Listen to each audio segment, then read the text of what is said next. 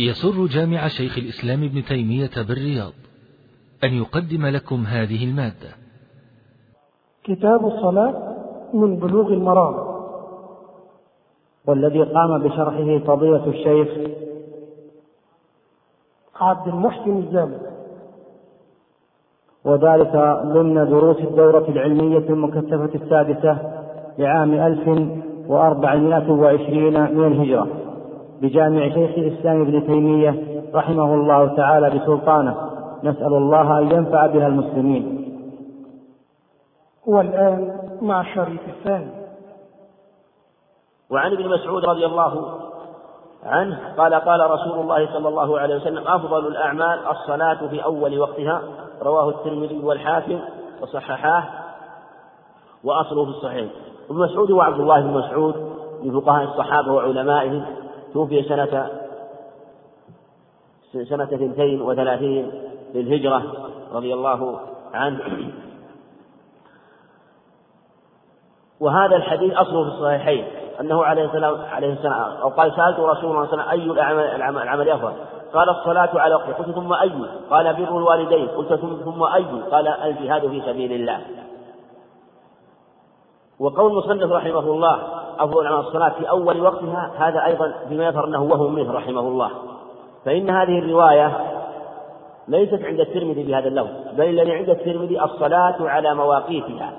الصلاة على مواقيتها. وكأنه انتقل ذهنه إلى حديث أم فروة عند الترمذي من طريق عبد الله بن عمر العمري وهو أنه سئل عن أفضل الأعمال قال الصلاة في أول وقتها.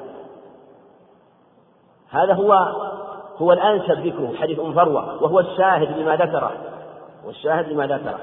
أما رواية روايات ابن مسعود فهي في الصحيحين الصلاة على وقتها وفي صحيح البخاري الصلاة لوقتها.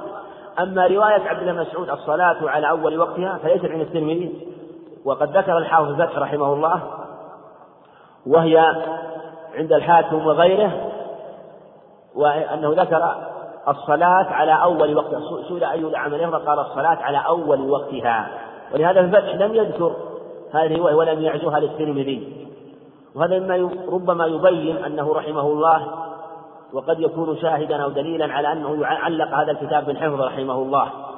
ولهذا ربما أو علق بعض مواضع من حفظه. ربما حصل شيء من الوهم وله أوهام معروفة في هذا الكتاب. سيأتي شيء منها في كتاب الجنائز وبعض الأخبار أيضا في في صلاة التطوع أو أو أو خبر في صلاة التطوع وقد يكون هناك بعض المواضع الأخرى أيضا. والحديث في الصحيحين الصلاة على وقتها والصلاة على وقتها من أفضل الأعمال.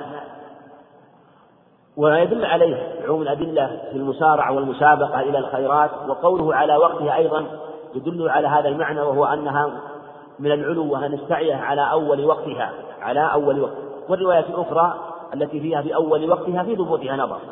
أما ما جاء في خارج الصحيحين من حديث مسعود فالأظهر أنها رويت بالمعنى. ولهذا ضعفها بعضهم والمعتمد على الصحيحين الصلاة على وقتها أو لوقتها في الرواية الثانية. يعني في مواقيتها وأن لا يؤخرها عن مواقيتها. والمحافظة على مثل هذه الأوقات بوضوئها وما جاء فيها مما شرع لا شك أنه من أفضل الأعمال كما في هذا الخبر. ولهذا قال وأصله في الصحيحين. أصل الحديث في الصحيحين كالرواية في حديث عبد الله بن مسعود. وعن أبي محذورة رضي الله عنه أن النبي صلى الله عليه وسلم قال أول الوقت رضوان الله وأوسطه رحمة الله وآخره عفو الله أخرجه الدار قطني بسند ضعيف. وللترمذي من حديث ابن عمر نحوه دون الأوسط وهو ضعيف. هذا الحديث كما ذكر المصنف رحمه الله من حديث ابن محذور وهو أوس بن معير أحد مؤذن النبي صلى الله عليه وسلم أسلم عام الفتح رضي الله عنه. وهذا الحديث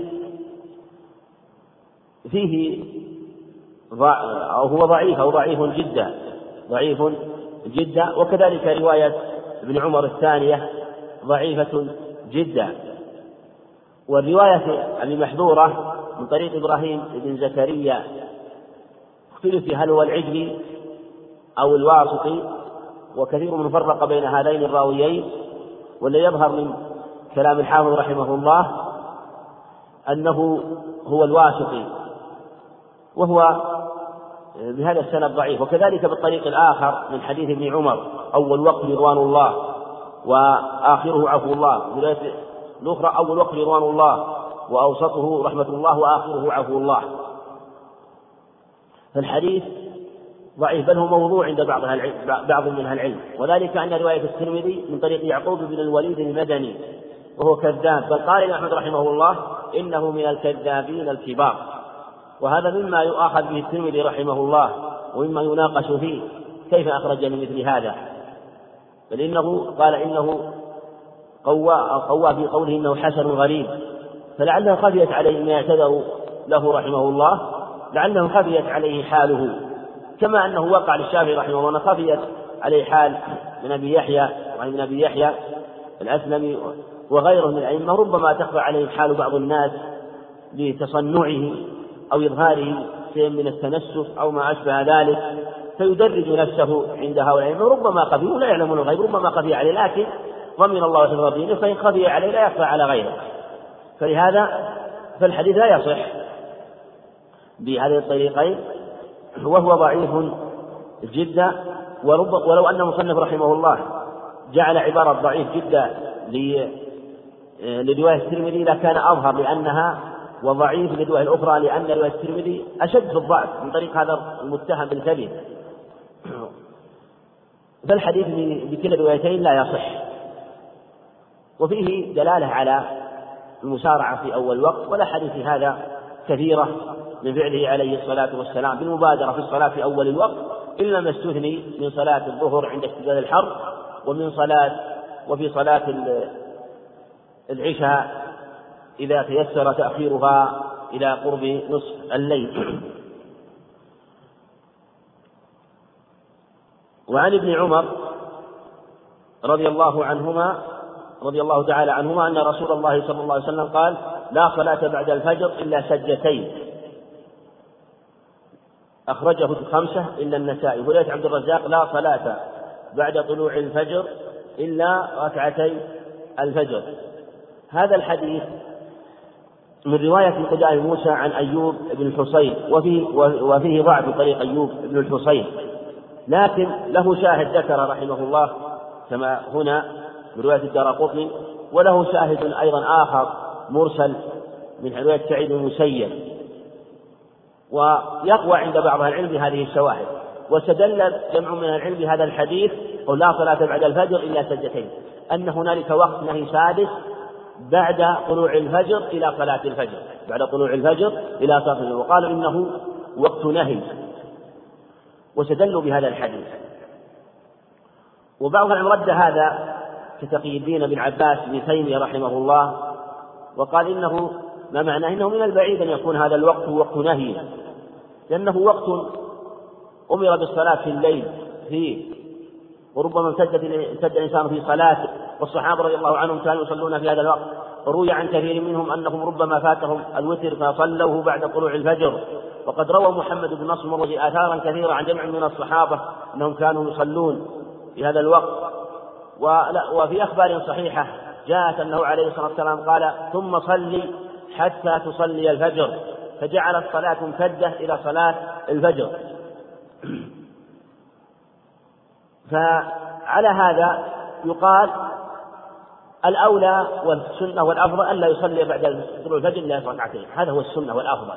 لكن كونه محرم موضع نظر. ولهذا الذي ثبت عنه عليه الصلاة والسلام أنه لم يكن يزيد على صلاة لم يكن يزيد بعد طلوع الفجر غير ركعتي الفجر عليه الصلاة والسلام.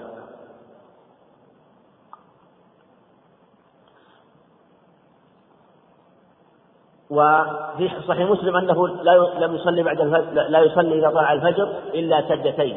الا ركعتين ركعتي الفجر ركعتي الفجر قبل الصلاة سنة الفجر راتبة. هذا هو المشروع أن يصلي في هذا الوقت.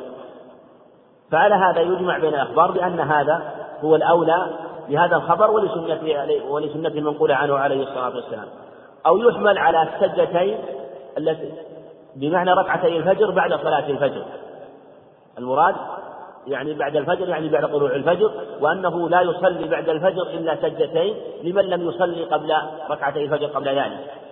فمن لم يصلي ركعتي الفجر وأدركته الصلاة قبل أن يصلي الفجر فإن شاء صلاه بعد الفجر وإن شاء صلاه بعد طلوع الشمس. وثبت في حديث قيس بن عمرو أنه عليه الصلاة والسلام رآه ورأى رجلا يصلي بعد صلاة الفجر قال ما هو هاتان ما هاتان الركعتان؟ قال لم أكن صليت ركعتي الفجر. فقال لا بأس أو لم ينكر عليه عليه الصلاة والسلام. وشاهده قال ومثله للدار قطني عن عمرو بن العاص رضي الله عنه. هذا أيضا وهم ثالث أيضا في هذا في هذا عزم وذلك أن الذي في الدار قطني عن عبد الله بن عمرو لا عن عمرو بن العاص. قد رجعت كما الدار قطني وجدت هذه الرواية من رواية عبد الله بن عمرو لا من رواية عمرو بن العاص.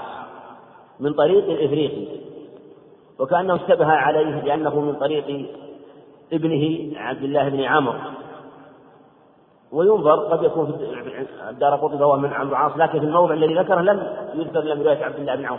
فالأقرب ولا والأظهر أنه وهم منه رحمه الله آه، في عزمه لعبد الله بن عمرو. فهو عن عبد الله بن عمرو من طريق الأفريقي عبد الرحمن بن زياد بن أنعم الأفريقي وهو ضعيف. لكن الحديث بشواهده يتقوى. وعن أم سلمة رضي الله تعالى عنها قالت صلى رسول الله صلى الله عليه وسلم. وعبد الله بن عمرو بن العاص رضي الله عنه أسلم هو وجمع من الصحابة قيل إنه أسلم على يدي النجاشي وهو الذي أرسلته أرسله كفار قريش إلى النجاشي لأجل أن يبعث بمن هاجر إلى الحبشة فنصحه النجاشي وقيل إنه أسلم على دين. وهو من دهات من دهات العرب رحمه الله رضي عنه. ويروى عن معاوية رضي الله عنه قال له من الناس؟ خالد عبد الله بن عاص قال له من الناس؟ قال عمرو بن العاص الناس أنا وأنت والمغيرة بن شعبة وزياد. فأما أنت فللتأني وأما أنا فللبديهة. وأما المغيرة بن شعبة فللمعضلات. وأما زياد فللصغير وزياد بن أبيه فللصغير وللكبير. فقال له معاوية إن المغير إن إن ذلك يعني مغيرة وزياد ليس موجودين. فهاتي من بديهتك. إن كنت ذا بديهة. قال له عمرو أخرج من عندك. فأخرج من عنده. قال أدني إلي رأسك حتى أسره فأدنى معمر فأدنى معاوية إلى عمرو رأسه. فلما أدنى قال هل عندنا أحد حتى تدني إلي رأسك وأسرك ليس عندنا أحد. فقال هذه هي التي أردت يا معاوية. يعني أنها من البديهة وخفي على آه، معاوية فأدنى إليه رأسه. مع أن المحل ما عنده أحد ما يحتاج أن يساره يكلمه بدون أن يساره ما عندهم أحد. قال وعن أم سلمة رضي الله عنها قالت صلى رسول الله صلى الله عليه وسلم العصر. ثم دخل بيتي فصلى ركعتين. فسألته فقال شغلت عن ركعتين بعد الظهر فصليتهما الآن. فقلت أفنقضيهما إذا فاتتا؟ قال لا أخرجه أحمد. هذا الحديث في الصحيحين بغير هذه بغير هذا اللفظ. وهو أنه عليه جاءه وفد فشغلوه عن الركعتين بعد صلاة الظهر فصلاهما بعد صلاة العصر. في هذا الحديث عند أحمد زيادة أنها قالت له أفنصليهما إذا فاتت يعني إذا فاتت هاتين الركعتين بعد صلاة الظهر أفنصليهما بعد صلاة العصر؟ قال لا. واختلف العلماء في هذا في قضاء الركعتين بعد صلاة العصر. فمنهم من نهى عنها وقال يعني لا يصلى لعموم الأدلة في النهي عن الصلاة بعد العصر ولهذا الحديث. وهذا الحديث قال جمع من العلم إنه وهم من حماد بن سلمة. والحديث الصحيح ليس فيه هذا النهي. وأم سلمة وعائشة رضي الله عنها كانت تصلي بعد العصر وتنقل أن النبي صلى الله عليه وسلم كان يصلي بعد العصر وقد تلقت هذا عن أم سلمة. فلو كان محفوظا عن أم سلمة لنقلته عائشة رضي الله عنها. فقالوا إن هذا مما يعلل في هذه الرواية. ولو صحت فإنه قال جمع من العلم إن الذي اختص به عليه الصلاة والسلام أصل المداومة لا أصل القضاء. ولهذا اختلف العلماء في هذه الركعتين وفي غيرها. والأظهر أن قضاء السنن رواتب وما في معناها من ذوات الأسباب مثل ركعتي الوضوء وكذلك غيرها من ذوات الأسباب كصلاة الجنازة صلاة الجنازة في بعض الأوقات ذكروا الإجماع في هذا مثل بعد صلاة الفجر وبعد صلاة العصر. الأظهر في مثل هذا أنه لا بأس أن تصلى هذه الصلوات وهي ذوات الأسباب بعد هذه الأوقات. لا بأس أن تصلى في هذه الأوقات. لأنه ثبت أنه عليه الصلاة والسلام قضى الركعتين بعد صلاة العصر. ولأنه عليه الصلاة والسلام ثبت عنه في الصحيحين قال إذا دخل أحدكم المسجد فلا يجلس حتى يصلي ركعتين. وقال لا تمنع أن طاف بهذا البيت وصلى أية ساعة شاء من ليل أو نهار. وهذه عمومات محفوظة كما قال العلم. لم يخص منها شيء. بخلاف أحاديث النهي فإنها مخصوصة. والعموم المشهور مقدم على العموم المخصوص. فهذه ومنها ما هو نص مثل إذا دخل أحد المسجد حتى يصلي ركعتين. ومنها أيضا إذا من أدرك ركعة قبل أن تغيب الشمس فليصلي. ركعة العصر قبل أن تغيب الشمس فليصلي. العصر ومن أدرك ركعة قبل أن تطلع الشمس فليصلي إليها يعني صلاة الفجر يكمل صلاة الفجر. في لفظ من أدرك في لفظ آخر أدرك ركعة من الصلاة فقد أدرك. هذه عمومات تدل على أنه لا بأس أن يصلى في مثل هذه الأوقات لكن إذا ما كان ذا سبب. ولهذا في حديث في حديث بلال لما قال إني سمعت دفن عليك في الجنة فأخبرني بأرجى عمل عملته في الإنسان قال لم أكن. فطهرت طهورا إلا صليت بهذا الطهور ما كتب الله لي. وفي لفظ عند الترمذي جاء له عند الترمذي بريدة أنه أنه لم يكن يتطهر طهورا في ساعة من ليل أو نهار إلا صلى بذلك الطهور ما كتب الله له. هذا عام في جميع الأوقات. فبهذا اللفظ وما في معناه تدل جمع من العلم على أن هذا يخص منه ذوات الأسباب وهو قول الشافعي رحمه الله. ورجحه تقي الدين تيمي رحمه الله وابن القيم رحمة الله عليهما وإحدى الروايتين عن الإمام أحمد. فلا يدخل في النهي. وذلك أن النهي هو القصد إلى الصلاة. أما إذا كان هنالك مصلحة من الصلاة ولم يقصد إليها فإنه لا بأس أن يصلي فيصلي السبب الذي شرعت إليه الصلاة ثم بعد ذلك يترك الصلاة حتى يزول وقت النهي. قال ولأبي داود عن عائشة رضي الله عنها معناه يعني أن أبا داود رحمه الله روى عن عائشة بمعنى حديث أم سلمة رضي الله عنها. وحديث أبي داود في أنه عليه الصلاة والسلام كان يواصل وينهى عن الوصال. ويصلي بعد صلاة العصر وينهى عن الصلاة. وهو من طريق محمد بن إسحاق. وهو وهو مدلس معروف إذا لم يصرح بالتحديث. وهذا الحديث ربما كان شاهدا لحديث أم سلمة. وفعل هذا إما أن يقال إن هذه الأحاديث لا تصح لا تصح لمخالفة الأحاديث الصحيحة التي جاءت لأنه لا بأس من الصلاة في هذا الوقت منها ما هو نص منها ما هو نص وأما بعد صلاة العصر فرواية الصحيحين لم يذكر فيها شيء من هذا لم يذكر فيها شيء من هذا. ومحافظة عائشة على الصلاة بعد العصر يدل على هذا إن كانت لو كانت آه، تعلم شيئا من هذا لنقلته رضي الله عنه خاصة كما تقدم نقلته عن أم سلمة رضي الله عنها. أو يقال كما قال جمع من العلم وسبق أيضا يجمع بين الروايات بأنه عليه الصلاة والسلام كان إذا صلى صلاة أثبتها. وكان يصلي ف ويصلي ركعتي الظهر فلما أنه شغله الوفد ولم يصلي حتى حضرت صلاة العصر قضاهما بعد صلاة صلاة العصر. وكان إذا صلى صلاة أثبتها عليه الصلاة والسلام. فالذي اختص به هو المداومة على هذه الصلاة. ولا يجوز للمسلم أن يداوم على الصلاة بعد صلاة العصر لأنه وقت نهي. لكن إذا فاتت فإنه يقضيها لأنه قضاء لهذه الراتبة. وقد ثبت في الصحيحين أنه عليه الصلاة والسلام لما فاتته صلاة الفجر وطلعت الشمس قام وأمر بلال أن يؤذن ثم أمره أمر أصحابه ثم بعد ذلك صلوا ركعتين ثم بعد ذلك صلى صلاة الفجر عليه الصلاة والسلام والله أعلم. نقف على باب الأذان. الحمد لله رب العالمين والصلاة والسلام على نبينا محمد وعلى آله وأصحابه وأتباعه بإحسان إلى يوم الدين. قال الإمام الحافظ ابن حجر رحمه الله تعالى باب الأذان. الأذان من أعظم شعائر الإسلام.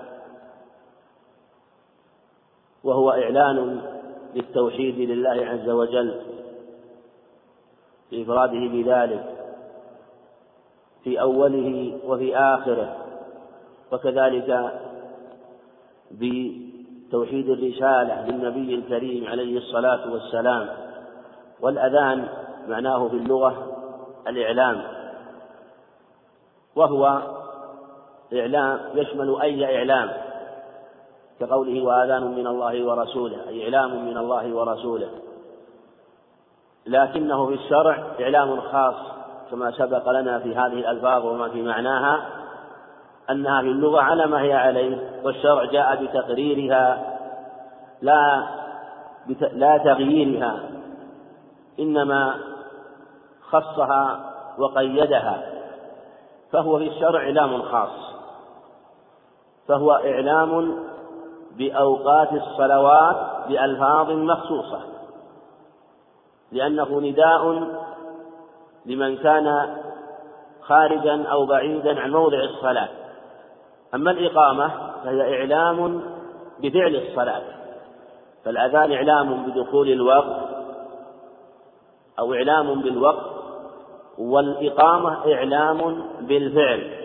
ولهذا تختلف صفة الإقامة في هيئتها عن صفة الأذان. وهو مصدر أذن يؤذن تأذينا وآذن يؤذن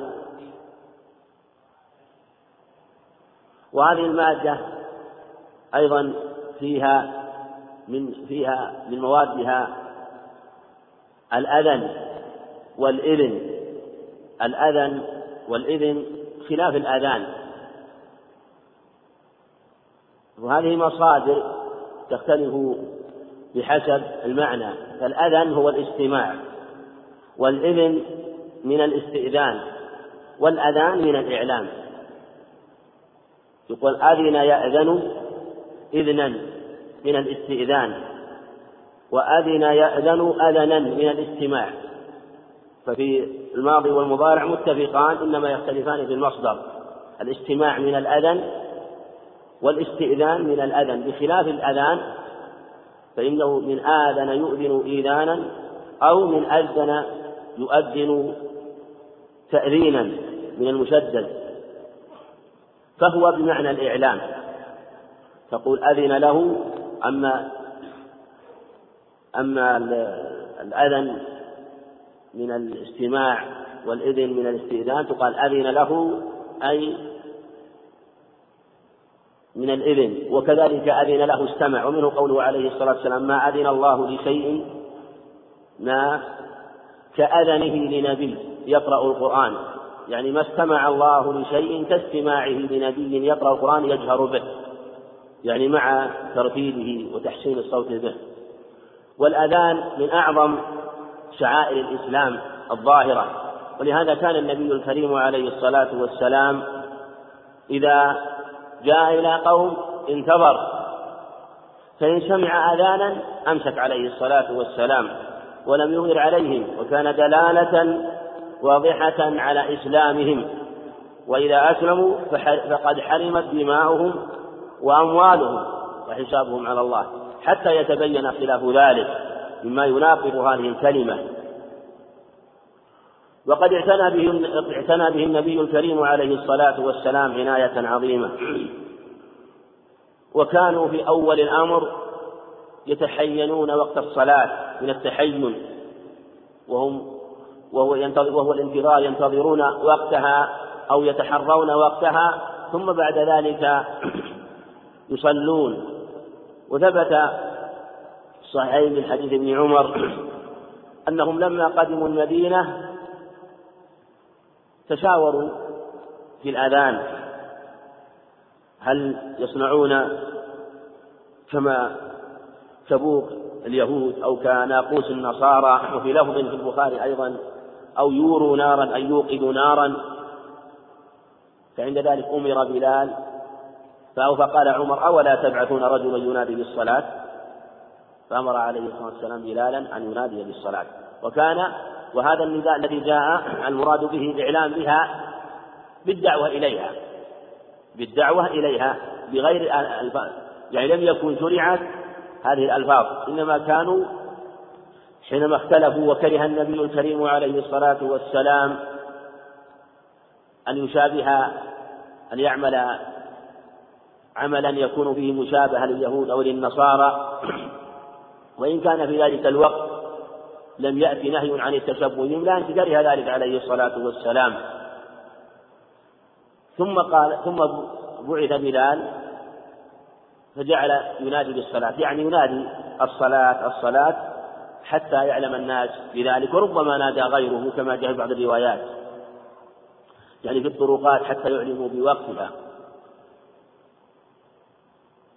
ثم بعد ذلك جاءت مشروعية الأذان كما في الحديث الآتي. والأذان مشروعي أو الأذان مشروع شرع في السنة الأولى في المدينة ولم يكن مشروعا في مكة على ظاهر حديث ابن عمر الصحيحين أنهم اختلفوا في الأذان أول ما قدموا المدينة. هذا يبين أن الأذان لم يشرع إلا في المدينة. وقال جمع من العلم إنه في السنة الأولى من الهجرة. فبينما هم كذلك على هذه الحال. إذ ذكر عبد الله بن زيد بن عبد ربه الأنصاري قصة الأذان ولهذا صدر المصنف رحمه الله هذا الباب في هذا الحديث لأنه هو الذي ثبتت مشروعيته ثبتت مشروعية الأذان به. فقال رحمه الله عن عبد الله بن زيد بن عبد ربه الأنصار بن عبد ربه قال طاف بي وأنا نائم رجل فقال تقول الله أكبر الله أكبر فذكر الأذان بتربيع التكبير بغير ترجيع والإقامة فرادى إلا قد قامت الصلاة. قال فلما أصبحت وأتيت رسول الله صلى الله عليه وسلم فقال إنها لرؤيا حق الحديث. أخرجه أحمد وأبو داود وصححه الترمذي وابن خزيمة. الحديث سنده جيد وهو من طريق محمد بن إسحاق وقد صرح بالتحديث عند أبي داود والدارمي ومحمد بن إسحاق رتبته في رتبة الحسن فإن صرح بالتحديث فروايته مقبولة وهو حسن الحديث. وإذا دلس معنى لم يصرح بالتحديث فهو ضعيف فحديثه ضعيف. هذا المعتمد فيه رحمه الله. وهذه قصة قصة التأذين قصة الأذان ورؤيا الأذان جاءت من طرق كثيرة. وقد ذكر أبو داود رحمه الله جملة صالحة من هذه الطرق بل اعتنى بهذه القصة رحمه الله ورواها من عدة طرق. فمنها من رواية عبد الله بن زيد ومنها من رواية عبد الرحمن بن أبي ليلى رجال من أصحاب النبي صلى الله عليه وسلم ومنها من رواية ابن عمير بن أنس عن عمومة الله. وقصص أخرى أيضا جاءت أو روايات أخرى تبين شهرة هذه الرواية وصحتها. والمصنف ذكر هذه الرواية لأنها من أتمها ومن أضبطها ولأنها من رواية صاحب القصة وهو الذي رأى الأذان.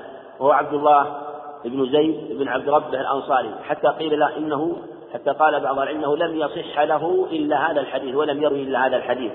وبعضهم ذكر له روايات لكن آه، منهم من لا يثبتها. فأصح أحاديثه هو ما رواه وهو في قصة الأذان. وهنالك صحابي آخر وهو عبد الله بن زيد بن عاصم الأنصاري. يختلفان في الجد هذا جده عبد ربه صاحب الأذان وصاحب حديث الوضوء جده عبد الله بن زيد بن عاصم وخلط بعضهم بينهما والصواب والتفريق بينهما. فقال طاف بي يعني في منامه. مر به في المنام من يخبره أو يذكر له الأذان. قال ولها قال وأنا نائم رجل فقال تقول الله أكبر الله أكبر فذكر الأذان بتربيع التكبير. وهذا هو المعتمد بالأذان أنه مربع أنه أربع في, في أوله الله أكبر الله أكبر. وهذه الكلمات كلمات عظيمة يبدأ بها الأذان بتوحيد الله عز وجل وتكبيره ويختم بها الأذان. فكله توحيد وهو إعلام بهذه الكلمة. خمس مرات في اليوم والليلة وربما كان أكثر عند الأذان قبل صلاة الفجر. وكذلك الإقامة في معناها. وبعد ذلك فيه توحيد لله عز وجل تكرير وتأكيد. أشهد أن لا إله إلا الله شهادة بالتوحيد. ثم بإفراد النبي عليه الصلاة والسلام بالرسالة. ثم بعد ذلك دعوة الخلق حي على الصلاة حي على الفلاح ثم أعاد التوحيد مرة أخرى. في آخرة الله أكبر الله أكبر ثم ختمه بهذه الكلمة العظيمة وهي لا إله إلا الله. ولهذا في جميع الألفاظ هي لا تكرر هذه الكلمة بل هي مفردة في الأذان والإقامة. والأذان خمس عشرة كلمة. والإقامة إحدى عشرة وسيأتي أنه أن أن الإقامة تثنى لكن هذا هو الذي جاء في رواية عبد الله بن بن عبد ربه وجاء في أحاديث أخرى وهو من الاختلاف المباح الذي يجوز جميعه ولكن يوجه بعض أهل العلم شيئا على شيء كما سيأتي. بتربيع التكبير بغير ترجيع يعني أن الأذان الذي أذنه عبد الله الذي رآه عبد الله بن زيد وأذن به بلال بغير ترجيع. والترجيع هو التكرير وهو رجوع إلى الكلام مرة أخرى والترجيع خاص بالشهادتين شهادة أن لا إله إلا الله شهادة أن محمدا رسول الله. يعني أنها تكرر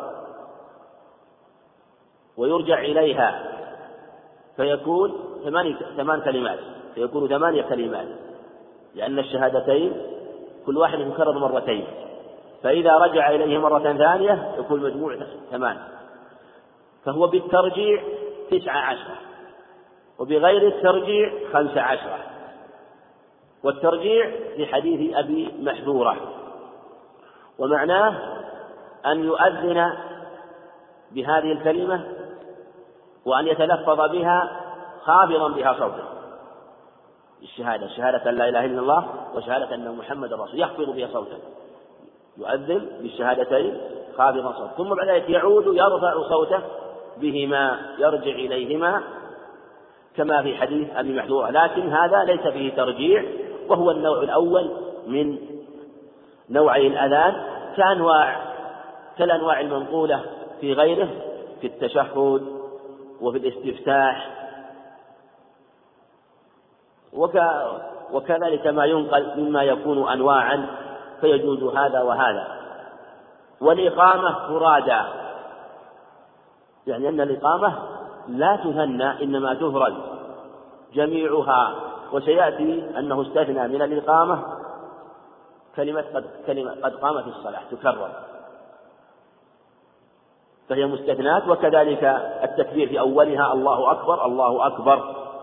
لكنه هو بالنسبة إلى الأربع الكلمات في الأذان كأنه فرادى لأنه النصف لأن التكبير مرتين على النصف من أربعة. فلهذا بين أن الإفراد للإقامة أن التكرار للإقامة وحده وقوله قد قامت الصلاة. فلما أصبحت أتيت رسول الله صلى الله عليه وسلم فقال إنها لرؤيا حق. هذه الرؤيا رؤيا حق. وبها ثبتت حجية هذا الحديث لإقراره عليه الصلاة والسلام وقوله إنها لرؤيا الرؤيا بالمد هي ما يراه النائم والرؤية آخرها ها هو رؤية العين والقلب. فقال عليه الصلاة والسلام إنها لرؤيا حق الحديث. ثم بعد ذلك أمره عليه الصلاة والسلام أن يلقيه على بلال وأخبر أنه أندى منه صوتا. يعني أنه أحسن منه صوتا وكذلك أمد في الرواية الأخرى أنه أمد منه صوتا فهو أرفع وأحسن وهذا فيه دلالة على مشروعية تحسين الصوت ومد الصوت كما سيأتي في الروايات المذكورة. أخرجه أحمد وأبو داود وصححه الترمذي. أحمد سبق رحمه الله أنه هو الإمام أحمد بن حنبل الشيباني وأبو داود وصاحب السنن سليمان بن الأشعث السجستاني إمام حافظ له عناية بالحديث وروايته وعناية بالروايات التي آه، تكون فيها مزيد إيضاح للروايات الأخرى. ولهذا هو يذكر في الباب الأحاديث التي ربما كانت متخالفة حتى ينظر فيها الباحث والناظر في كتابه فيستفيد. هو إمام جليل. حفظ من سنة النبي صلى الله عليه وسلم شيئا عظيما واعتنى بكتابه السنن رحمه الله. وقد ذكر ابن عبد البر أو في ترجمته في بعض المواضع أنه كان مرة ركب البحر ركب البحر فسمع بعد ركوبه لما دخل سمع رجلا عند الشط عطس وحمد الله وكان بعيدا عنه. فاستأجر قاربا صغيرا ثم ذهب إلى الشط فشمته ثم رجع. فقيل له في ذلك يعني تكلفت هذا وركبت قاربا شمته لأنه سمع حمد الله. فقال لعله أن يكون مستجاب الدعوة. فلما كان من الليل سمع قائل يقول إن أبا لأنه استأجر قاربا بدرهم. إن أبا داود اشترى الجنة بدرهم رحمه الله. والترمذي أيضا إمام حافظ أبو عيسى محمد بن عيسى بن سورة الترمذي. كتاب هذا أيضا كتاب من أعظم كتب الإسلام. وكتابه يمتاز بأنه يذكر بعد في الباب غالبا يذكر بعد ذلك أحاديث عن بعض عن بعض من الصحابة بالترجمة بدون أن يذكر خبر يترجم ويقول وفي الباب عن فلان عن ابن عن ابن عمر ومثلا وابن عباس وأبي هريرة أو ما أشبه ذلك يذكر اخبارا في الباب بعدما يذكر الشيء الذي يراه مناسبا. حتى ينظر في كتابه وينظر في هذه الأحاديث الأخرى التي هي في المعنى في معنى الحديث الذي ذكره. بل إنه ربما ذكر في الباب الواحد أحيانا أكثر من عشرين صحابيا. وهذا يدل على سعة علمه وسعة حفظه رحمه الله مع أنه كان كبير البصر؟ وابن خزيمة محمد بن إسحاق بن خزيمة يلقب بإمام الأئمة إمام حافظ وقد حصل بينه وبين أناس بعهده شيء من اختلاف والنزاع في تقرير العقيدة. ثم بعد ذلك نصر الله به الحق في زمانه وكتب في هذا كتابات كثيرة حتى تلقى الناس عنه العقيدة فكانوا إذا اختلفوا في شيء رجعوا إليه فما أقرهم عليه أخذوا به وما نهاهم عنه انتهوا عنه رحمه الله ورضي عنه. وزاد أحمد في آخره قصة قول بلال في آذان في آذان الفجر الصلاة خير من النوم. وهو زي هذه الزيادة جاءت في عدة أخبار ذكر المصنف رحمه الله شيئا منها. وهو الصلاة خير من النوم. وهذه تزاد في آخر الأذان قبل التكبير يقول هذه الكلمة الصلاة خير من النوم يكررها مرتين. كسائر الكلمات الأخرى. وجاء أنه أن بلال رضي الله عنه أذن ثم جاء والنبي عليه الصلاة والسلام نائم فقال الصلاة خير من نوم فأمره أن يجعلها في أذانه. وهذه الكلمة في أذان الفجر الثاني. وما جاء في الخبر أنه أمره يجعلها في الدعوة الأولى المراد به الدعوة لا بالنسبة إلى الإقامة لأن الإقامة نداء ثاني ودعوة ثانية. دعوة ثانية والنداء والأذان النداء الأول بالنسبة إلى الإقامة فهي نداء ثاني. فهي خاصة بالنداء الذي يكون عند طلوع الفجر. وهذا هو المعروف في الروايات عنه عليه الصلاة والسلام. وذكر المصنف رحمه الله له شاهدا آخر قال ولابن خزيمة عن أنس. لكن زيادة الصلاة خير من النوم في حديث عبد الله بن زيد عن ربه في ثبوتها نظر. ذهب جو من العلم إلى أنها لا تثبت في حديث عبد الله بن زيد. زيادة الصلاة خير من النوم. ذكروا أنها لا تثبت في حديث عبد الله بن زيد. إنما ثبتت في قول غيره. إنما إنما هي مرسلة من قول الزهري. وبكل حال هي ثابتة في الأخبار عنه عليه الصلاة والسلام. ولهذا ذكر مصنف رحمه الله رواية ابن خزيمة قال ولابن خزيمة عن أنس رضي الله عنه قال من السنة إذا قال المؤذن في الفجر حي على الفلاح قال الصلاة خير من النوم وهذه إسنادها صحيح عند ابن خزيمة. ولها أيضا شاهد آخر عند أبي داود. شاهد آخر عند أبي داود. وجاءت من حديث ابن عمر. فهي رواية ثابتة في الأخبار الصحيحة عنه عليه الصلاة والسلام تقال بعد الحيالتين حي على الفلاح حي على الفلاح وقبل التكبير. وهذه الكلمة تقال يقولها خلف المؤذن كما قال إذا قال الصلاة خير تقول الصلاة خير من النوم أما قولهم صدقت وبررت بالحق نطقت هذه لا تثبت. فهذه فهذه فإجابة المؤذن يشمل جميع الكلمات كما سيأتي حديث سعيد الخدري إذا سمعتم المؤذن فقولوا مثل ما يقول المؤذن. وإذا سمعتم النداء. وهذا جاء أيضا في عبد الله بن عمرو في صحيح مسلم وحديث سعيد الخدري في الصحيحين. فيقول كما يقول المؤذن في جميع الكلمات حتى يسكت المؤذن. تتابعه يعني كلمة كلمة. وعن أبي محذورة رضي الله عنه أن النبي صلى الله عليه وسلم علمه الأذان فذكر فيه الترجيع أخرجه مسلم. لكن ذكر التكبير في أوله مرتين فقط ورواه الخمسة فذكروه مربعا. ومحذورة تقدم معنا أنه أوس بن معير أحد المؤذنين أو هو من مؤذن النبي عليه الصلاة والسلام توفي تسع وخمسين وكان أسلم في الفتح. وقد سمع عليه الصلاة والسلام أذانه وأعجبه به فدعاه فمسح على وجهه وصدره ثم علمه الأذان وفي لفظ عند النساء وغيره أنه أعطاه صرة من دراهم وكان يجد في نفسه كراهة للنبي عليه الصلاة والسلام فلما مسح بدنه وصدره زال ذلك كله من قلبه. فلله الحمد على إسلامه. علمه الأذان عليه الصلاة والسلام وأمره بالتأذين وأن يؤذن لأهل مكة. وفيه أنه علمه الأذان يعني كلمة كلمة. و فذكر فيه الترجيع حديث الترجيع في حديث أبي محذورة كما في صحيح مسلم.